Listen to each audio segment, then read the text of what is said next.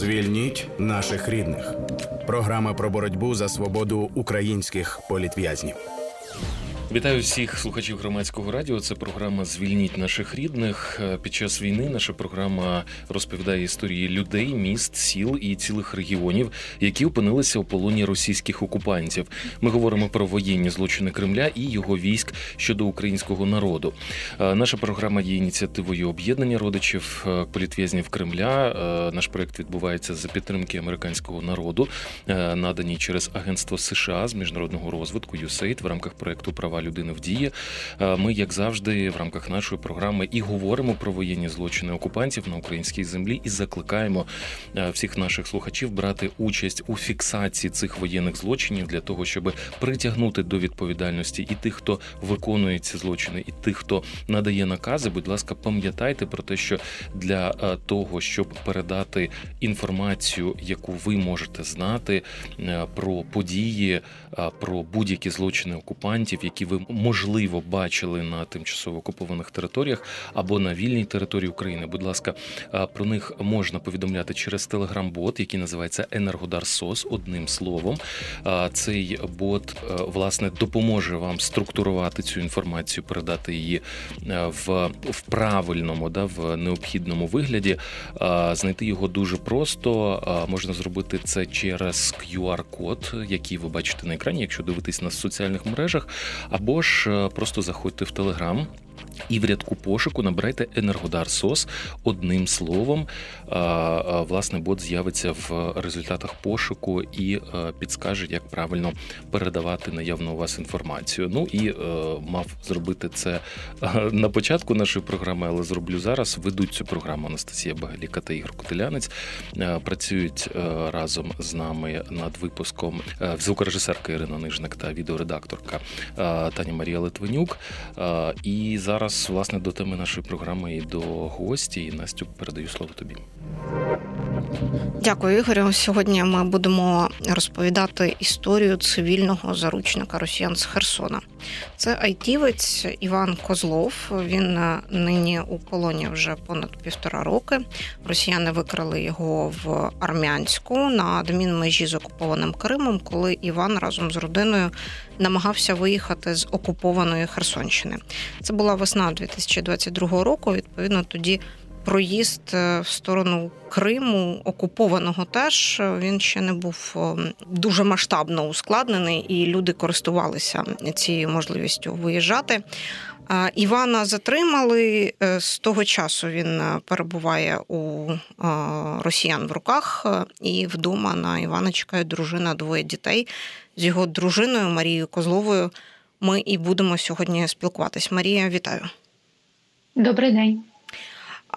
Нині вже трохи більше відомо про те, що росіяни, по-перше, закидають вашому чоловіку. По-друге, вони його і судити намагаються своїм фейковим судом. Тобто є е, його справа. Е, вже обросла такими подробицями, які ми сьогодні і будемо розповідати людям, які нас е, дивляться і слухають. Але тоді навесні 22-го року я припускаю, що ні ви, ні Іван не розуміли, що відбувається, коли його затримали. Правильно? А, Так, взагалі не розуміли. Це було дуже раптово і дуже так різко. Розкажіть Страшно, тро... трагічно. Розкажіть трохи про той день, як все відбувалося. Я так розумію, що Е, під час проїзду на територію окупованого Криму росіяни влаштували таку процедуру фільтрації для людей з Херсонщини. А, Так, це я вже потім знала, що це так називається. Цей термін фільтрація. От. Е, це перевірки були, тобто були перевірки і жінок, і чоловіків, але чоловіків більш ретельно, Е, чоловіків відводили в окремі, вони зробили такі на межі е, вагончики окремі для допитів чоловіків, і там вже працювали робітники ФСБ з чоловіками. От. І чоловіки всі проходили достатньо довго ці перевірки. Ну, От, це відбувалося в квітні, да, наскільки я пам'ятаю, 22-го року. Це квітень 20, 21 квітня 2002 року. Е, Я чоловіка бачила в останній раз. Е, Ви їхали з Херсонської області, відповідно, рятувалися так від е, бойових дій. Їхали в Так, ми жили Крим? в Херсоні. Ми Ага, ви ж ми в жили в самому Херсоні. Так, так. і ви, власне, ну не було іншого, я так розумію, е, да, наскільки Так. пам'ятаю, в той момент якогось Так. коридору, через який можна було покинути територію бойових Так. дій і покинути взагалі окупацію. І ви їхали. От ви коли доїхали до Армянська, ви побачили перед собою якусь чергу, та ви побачили, ви дізналися, скажімо, що відбувається, як відбуваються ці фільтраційні заходи. Ви бачили, можливо, як заходять інші чоловіки, яких там е, допитували. Е, Як це відбувалося? Чи у вас не закралося, ну скажімо, якихось сумнівів, чи варто зараз проходити цю фільтрацію? Тобто з іншими все якби було нормально, наскільки я розумію. Чи вам це, це не було відомо, очевидно і видно, коли ви в цій черзі знаходилися? Ні, це не було очевидно, це не було видно. Це просто була така звичайна черга на, на адмінмежі. Ну, тобто там не було видно ніяких е, місць для допитів, які вони там облаштували і куди відводили. Тобто, ну, взагалі про це ніхто нічого не знав і навіть не здогадувався. Там просто як е, паспортний контроль, от, який проходиш. Ну, тобто я пройшла з дітьми і якби ну, просто чекала, от, як і там всі жінки і діти. От, а чоловіків нібито спочатку так в сторону на, на паспортний контроль. Ну, тобто воно так все завуальовано, і начебто Мгм. ну, ніхто навіть не здогадувався, що може бути так, що можуть забрати і, і просто і, і все. І далі вас розділили. Тобто ви пройшли з- разом з дітьми паспортний контроль нормально, опинилися по іншу територію адмінкордону, і там чекали Івана. І що відбувалося далі? Вам якось повідомили про те, що Іван далі не поїде? Так, його не було три години. Ага. Ми вже пішли до, дійшли вже до автобусу, який чекав там. Потім він позвонив і попросив е, вернутися за речами, тому що речі е, залиш... були при ньому. Ну, типу, наші всі речі, Е, і сказав, що мені все пояснять. Я коли повернулася, то мені просто, ну, якби це вже були люди з автоматами, це вже були, е, ну, як не, знаю, чи пограничники, чи військові. Ну, е, просто мені отак віддали чемодани. На питання про чоловіка мені ні, нічого не було пояснено. Ніде він, ні що він, наскільки він, е, е, ну, якби наскільки його затримали, такого взагалі нічого ніхто не пояснював. Але ви, ви намагалися щось в них запитати, правильно? Так, Як вони реагували? Звісно, я питала, я не намагалася, я питала. Е, ну як, просто немає відповіді, тобі вказують дорогу автоматом, куди мені треба йти. Мгм. Розкажіть, що ви тоді відчували, і як е, ну от що робити далі? Як ви приймали рішення про те, що зараз можна робити далі, будучи з дітьми, з речами важкими, я так розумію. Я, е, ну так, це пару чемоданів, е, двоє дітей. Донька на той момент мала рік і два місяці. Вона ще, ну, можна, можна сказати, в мене на руках і, і з візочком. Ми і просто, ну як, я спо- спочатку почала все зважувати, чи їхати мені далі, чи лишатися десь тут, чи вертатися. Тобто почала зважувати ці варіанти і е, почала питати людей, які були навколо мене. Це був там водій автобуса, це е, був друг, з яким ми їхали. Е, Тобто прийшли ми до висновку, що все ж таки треба їхати з цієї, як би так сказати, небезпечної такої гарячої зони, ем, ну, їхати якось, напевно, по маршруту і десь потім вже чекати, коли відпустять Івана. Чи коли він вийде на зв'язок, ну якось так. Тому що після цього зв'язок вже перервався з ним. Ну, тобто телефон вже був вимкнений. я вже не могла саме від нього щось дізнатися, що мені робити далі. От, то це було ну, важке, важке рішення, але ми все ж таки поїхали. Скажіть, будь ласка, Марія, е, от е, ви, е, ну я так розумію, що в якийсь момент ви зрозуміли, що чоловіка затримали, так? не маючи достатньо там інформації з боку російських військових, які це робили, чи ФСБшників, чи чи їхньої ну там... взагалі ніякої інформації. Ніякої інформації. Просто їдьте далі. Е... Так, їдьте далі, ваш чоловік вас нас дожене. Угу. Якось так було. Е, типу того. Е, як ну от їхати далі, це означає, що у вас, можливо, був якийсь план, якийсь маршрут, як ви взагалі їдете. Він був відомий вам або невідомий. Тобто, одна справа наздогнати людину, коли з нею є зв'язок. А я так припускаю, що ну, зі зв'язком були проблеми в окупованому Криму тоді. Зв'язку я я не знаю, я не була в окупованому Криму, ми його проїхали. Ну, Армянськ це ж окупований Крим якраз. Ну так, так. Ну просто я я веду до того, що навіть е, якби Івана відпустили, от моделюючи ситуацію, як би він з вами взагалі міг там зв'язатися? Я не знаю. Я не знаю. Це це вже було е, рік і дев'ять місяців тому. Коли ви зрозуміли, що чоловіка е, затримали і відпускати не збираються? Ну, це поступово, якби. Ну, спочатку взагалі не було такої думки, що йому, його можуть забрати ось так надовго. Ну, тобто, якось так здавалося, що якийсь час, можливо, потримають, можливо, перевірять з усіх боків та відпустять.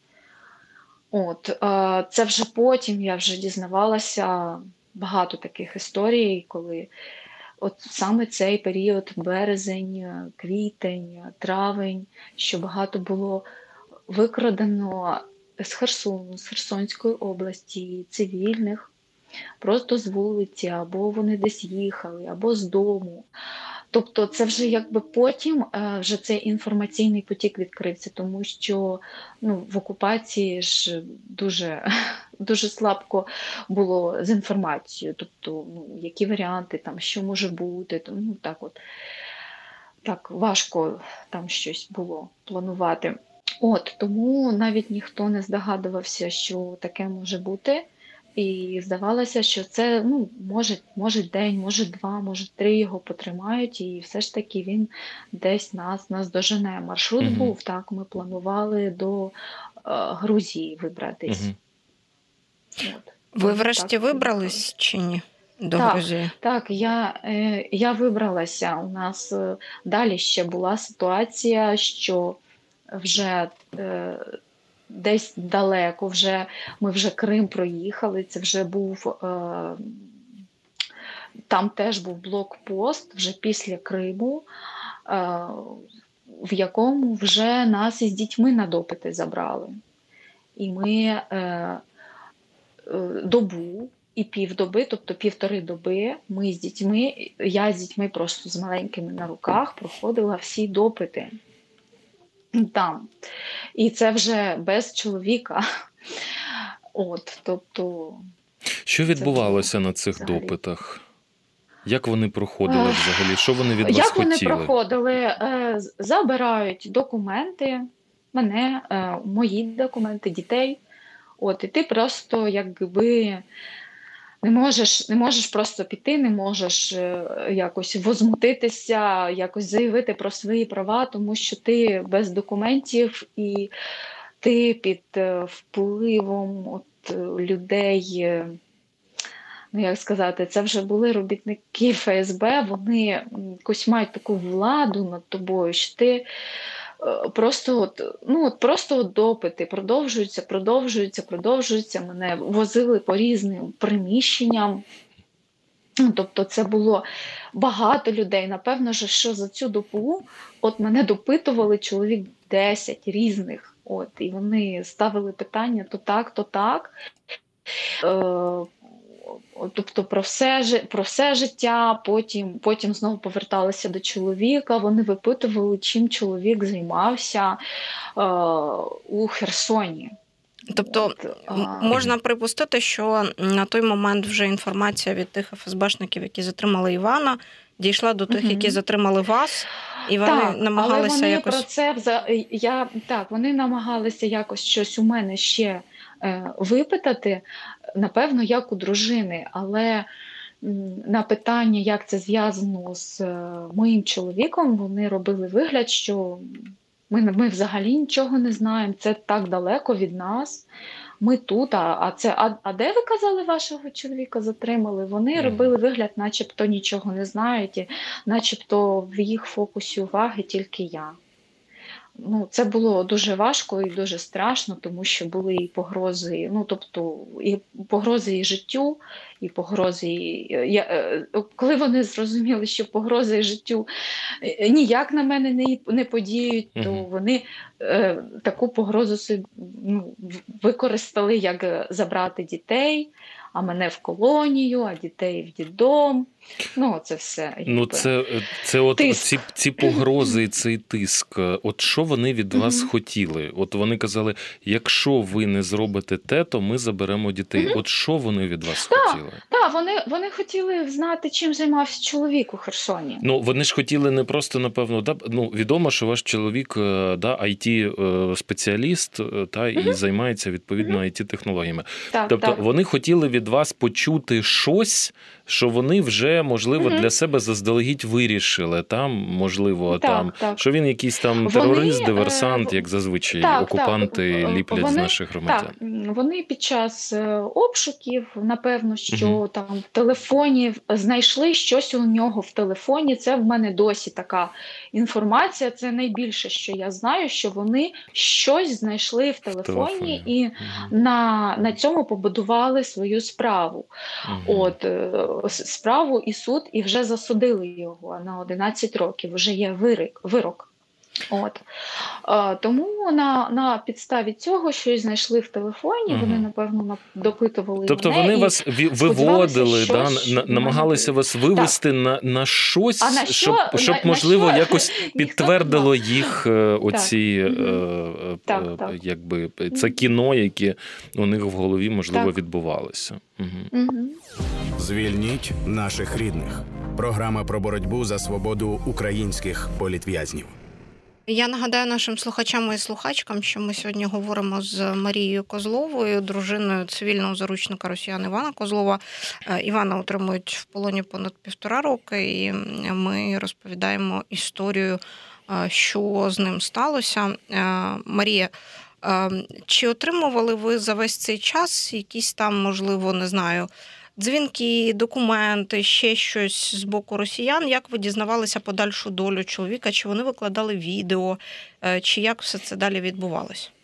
Так, подій за е, цей час було дуже багато, дуже багато було е, боротьби, роботи в цьому напрямку. Спочатку взагалі нічого не було відомо, е, ніякої офіційної інформації намагалися з'ясовувати через знайомих, знайомих, знайомих, якби з неофіційних джерел взагалі ну, якби розуміти, куди його там могли з того армянську відправити далі.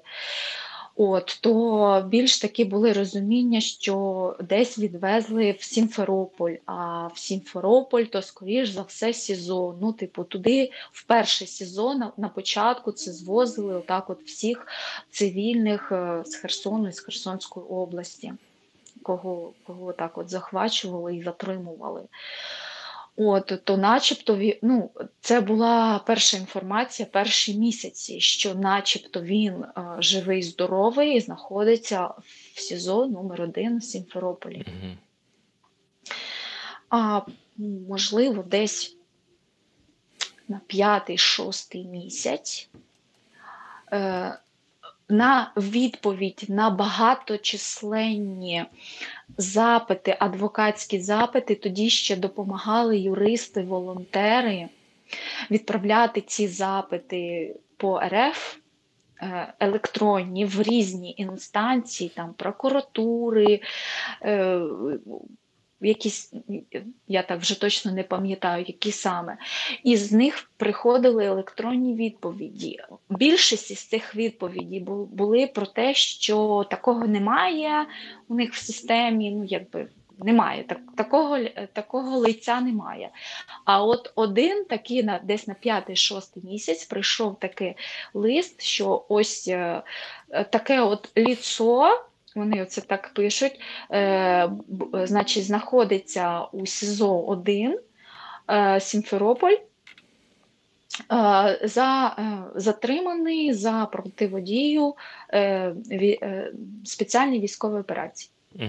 Ось так. Це була якби перша, можна сказати, офіційна інформація, але все одно ці всі е, якби бумажки, вони ну, це офіційний лист у вас є, так? Е, Прям... Вони вважають, вони вважаються не, нелегітимні з нашої угу. сторони.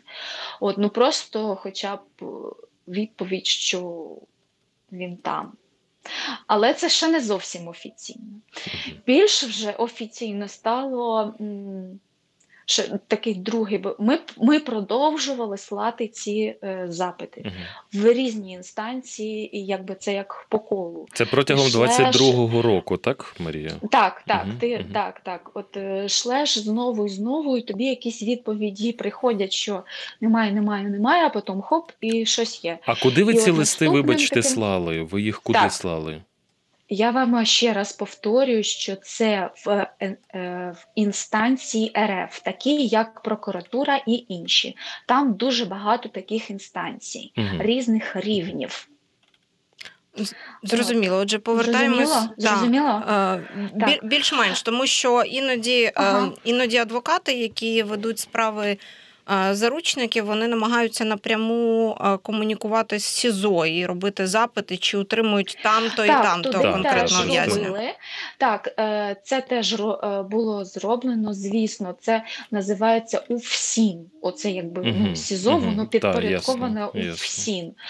Там взагалі, ну тобто там е, були тільки атмашки, тобто такого немає, тому що ці вже люди вони підпорядковані ні, не у всім, а ФСБ. От, е, І до того, що до, до того, що е, другим маячком е, було десь у е, жовтні 2002 року, що там було уже не ліцо, а вже було написано, що Козлов Іван перевезений у друге СІЗО. Тут От. я е, для наших слухачів і слухачок зроблю помітку, що сезон номер 2 е, в окупованому Криму це яке побудували росіяни ударними темпами спеціально для того, щоб утримувати людей з новоокупованих угу. територій. Запорізька, Херсонська область. Тут туди їх всіх вивозили врешті. Там не зовсім так, е, воно так дійсно спеціально для українців, але воно як не спеціально побудоване, воно просто якийсь е, корпус, який при цьому СІЗО угу. він був відремонтований, угу. спеціально об, оборудований для саме українців, тому що е, камери в камерах, ну тобто, це зроблено спеціально, от вже під, під них. Що саме такий режим там. Ну, Тобто, в звичайних камерах немає камер. Угу. А, Ну і ще багато там різних деталей, моментів, саме якби що це сезовано спеціалізоване, ця якби частина. Частина другого СІЗО вона спеціалізована для таких людей. Коли розпочався суд? А, Так. Так, е, в березні вже цього року вже прийшов мені лист про те, що йому моєму чоловіку пред'явлено е, не пред'явлено е, обвинувачення, а висунута стаття. Ну, от так от було висунута стаття. 276 тероризм, шпіонаж. От, кримінально, 276 Кримінального кодексу РФ. От, І вже після того, через деякий час, зі мною зв'язався назначений адвокат ну, їх, з їх їх державний адвокат назначений. От, е, то, то що я зробила? Я е, найняла е, іншого адвоката от, е, е, з, з двосторонньої адвокатської групи для роботи Мгм. з Іваном. От. Йому вдалося його побачити за весь цей час? А, так, е, він е, ходив е, адвокат, ходив, якби ну, працював із ним. Але це все просто, ну, якби момент комунікації, момент, що жива людина з ним комунікує Мгм. там, але це зовсім не про відстоювання права чи якось захист права, тому що тут не йдеться про права людини. Марія, а коли адвокат побачив Івана вперше, що він побачив, як виглядав Іван і яку інформацію він зміг з ним поділитися, ну зважаючи на те, що ми розуміємо, що є деякі обмеження. Перший, е, перший був е, ну, перший е, такий е, відгук про Івана був про його стан, що стан поганий, дуже поганий стан і психологічний, і фізичний. Тому що цей рік, е, це практично рік е, пройшов, він там пробув в повній інформаційній ізоляції, і він не знав. Де його сім'я і що з нами, чи взагалі ми живі. І там ще з моментів психологічного тиску, який на самому початку йому якби використовувався для нього, що нас десь забрали теж і десь тримають. Тобто не, не, йому не казали, що нас відпустили, з нами все добре, а що наші, е, е, верніше, що е, твої, твоя сім'я теж у нас. От, це йому так. е. І якби весь цей рік е, повній інфор- інформаційній ізоляції він був, і ну так, на поганому харчуванні, в поганих умовах, і е, тільки в тому, от, що, що його забрали і що було при ньому, які речі. От, е, то стан його був поганий. Він був худий, в нього були сірі запавші щоки, і схожий на діда 34-літній чоловік.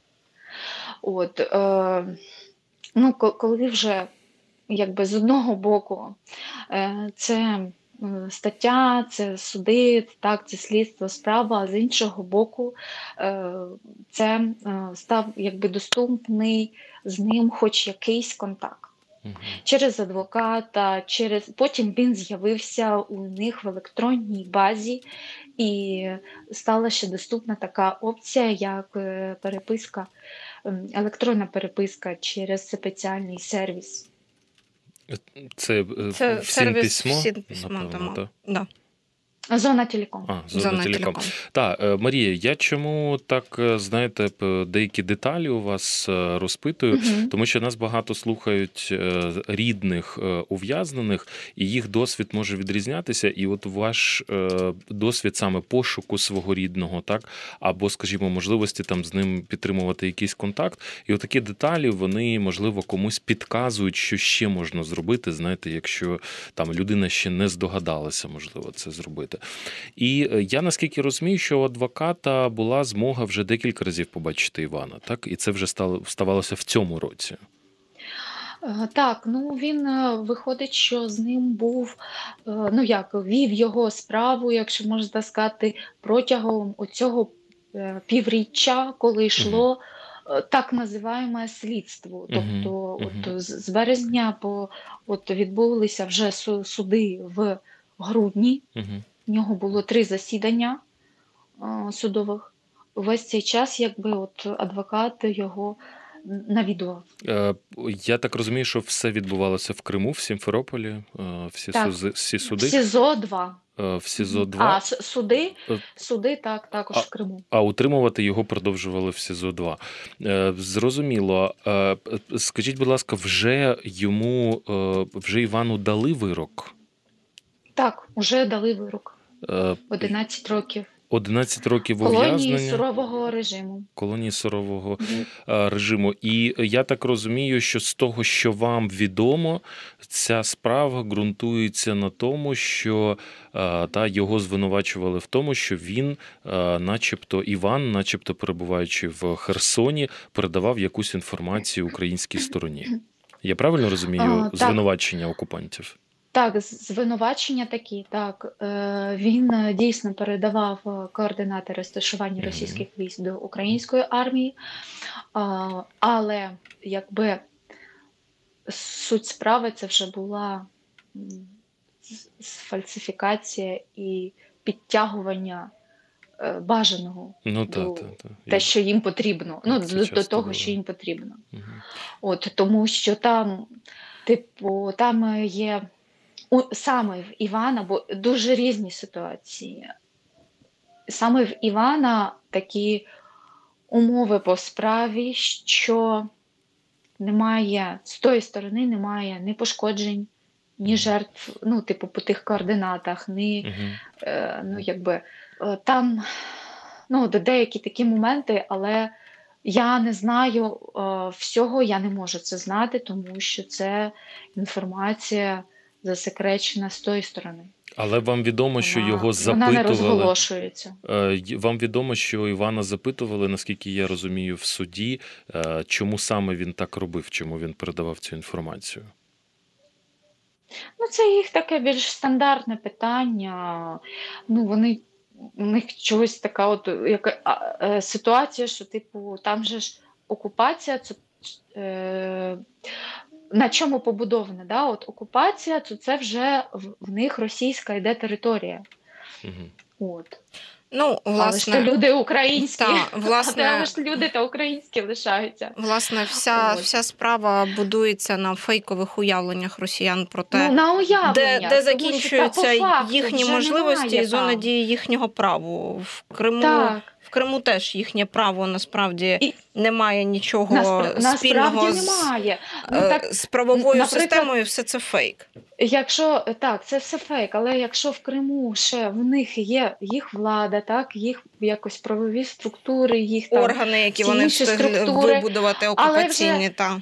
так. Але вже в Херсоні вже цього давно нема. Тобто це вже мильна бульбашка, яка давно луснула, і вони на цьому всьому побудували справу, е, написали там все, що хотіли, е, і, і ще й засудили цивільну людину. Ну, ну це просто е, якби тут правом, правом людини взагалі навіть не пахне. Марія, чи вдалося за цей час, поки е, ну, хоч якийсь зв'язок, е, хоч такий примарний через адвоката з Іваном є, якось покращити е, якісь матеріальні умови його утримання, щось йому передати, чи ну, принаймні, щоб одяг у нього був не той, в якому він півтора роки в руках росіян. Так, так. Виходить, що от як це називається його розморозили, це вже Мгм. такий термін. Це коли, коли е, пред'явлена була стаття, то з'явилася можливість робити передачі. Ну, це дистанційно, чи це через тих людей, які там от вони працюють, вони от у них такий от бізнес завозити передачі на ці СІЗО. І от е, з ними якби зв'язуєшся, е, ну якби от все за свої гроші, кожен місяць на 5-6 тисяч гривень, Е, 30 кілограмів це е, передача продуктів і речей максимально можливо в місяць. От в СІЗО. Це такі от умови. Мгм. От і кожен місяць е, я це роблю, тому що е, він е, тому що листах, ні- ні- що ніхто інший це не зробить, окрім вас. А, ні. Ну так, це, це в принципі очевидно. Я його дружина, я його найближча людина. Але ну якби суть в тому, що е, харчування там дуже погане. Він мені писав, що його їх там тиждень. Е, Кормили супом з протухшої риби, тому що ну, типу, вона там десь протухла та риба, і вони так і варили з неї суп.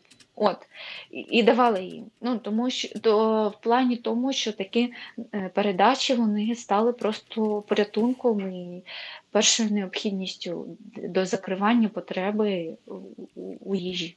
Марія, а за ці півтора року від держави ви встигли якусь підтримку отримати, хоча б щось?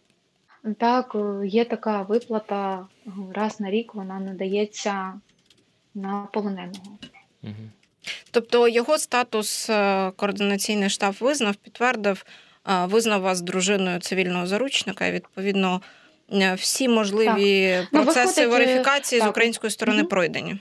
Так, так, у координаційному штабі е, є електронні, е, тобто був створений мною цей електронний кабінет. Вони коли відкрили таку опцію, от е, створений електронний кабінет Івана, цивільного заручника, куди завантажено, завантажені всі документи, які є на даний час.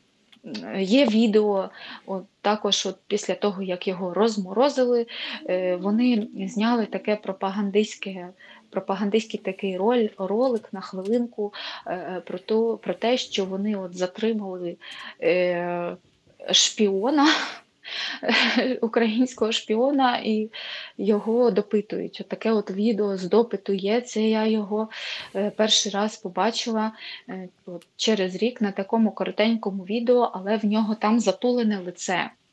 Але очевидно, що він е, що то він, бо він в, в оцій от оранжевій такі куртки, її ні з чим не сплутаєш. Ну і взагалі голос і ну як очертання, то а як куртка то, та сама? То Іван. В якій ви так, їхали? Куртка та сама.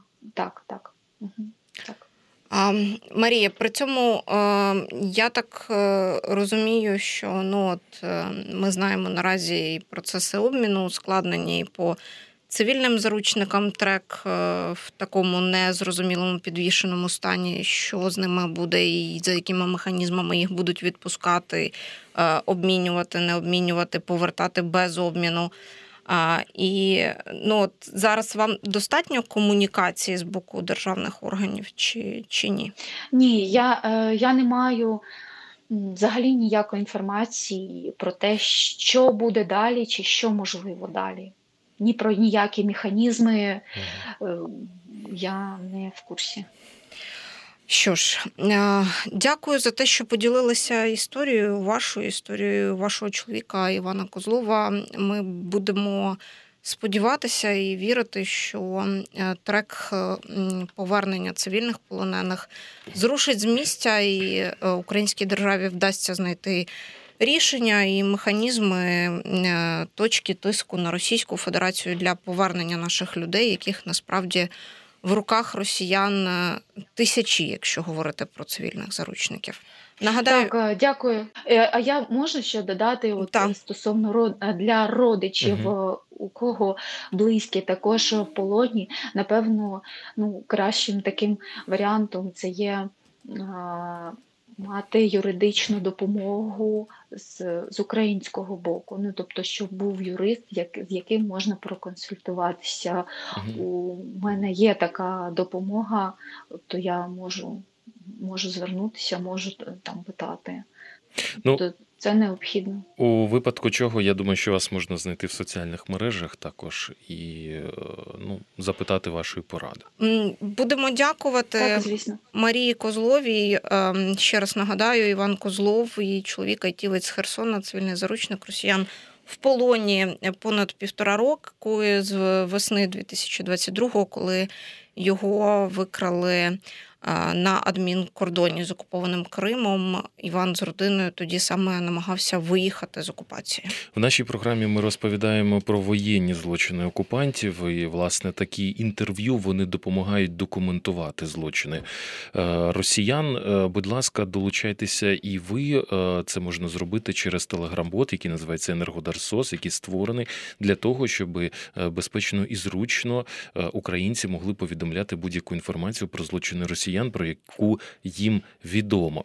Називається телеграм-бот, нагадаю, Енергодарсос. Одним словом, знаходьте його через QR-код, який бачите на екрані, або ж через рядок пошуку. Вбивайте Енергодарсос одним словом, бот з'явиться і розкаже, як правильно передати інформацію. Ну я нагадаю, що це програма Звільніть наших рідних на громадському радіо. Її для вас провели я, Анастасія Багаліка, мій колега співведучий Ігор Котелянець, відеоредакторка програми Таня Марія Литвинюк за звукорежисерським пультом Ігор Онисенко. Слухайте, думайте. Звільніть наших рідних. Програма про боротьбу за свободу українських політв'язнів.